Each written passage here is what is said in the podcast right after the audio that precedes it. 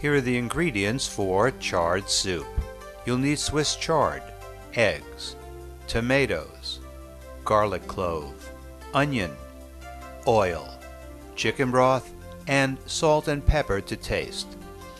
First, let's clean the chard. Then remove the ribs and discard them.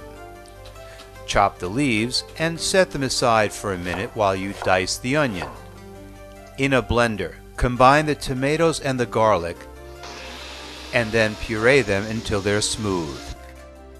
Now, in a large bowl, whip the eggs and combine them with the chard and mix them together. Okay, the ingredients are prepped and it's time to cook, so over a medium flame in a stock pot, heat the oil. Add the onions and cook them until they're translucent. Add the chard and egg mixture and stir until the eggs are cooked.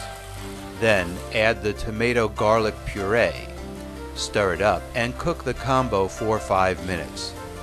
Now, add the chicken broth. Turn up the flame and bring it all to a boil. Once it boils, lower the heat to a simmer.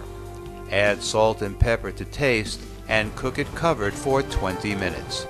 Then you're ready for a delicious and healthy chard soup from simplefoodie.com.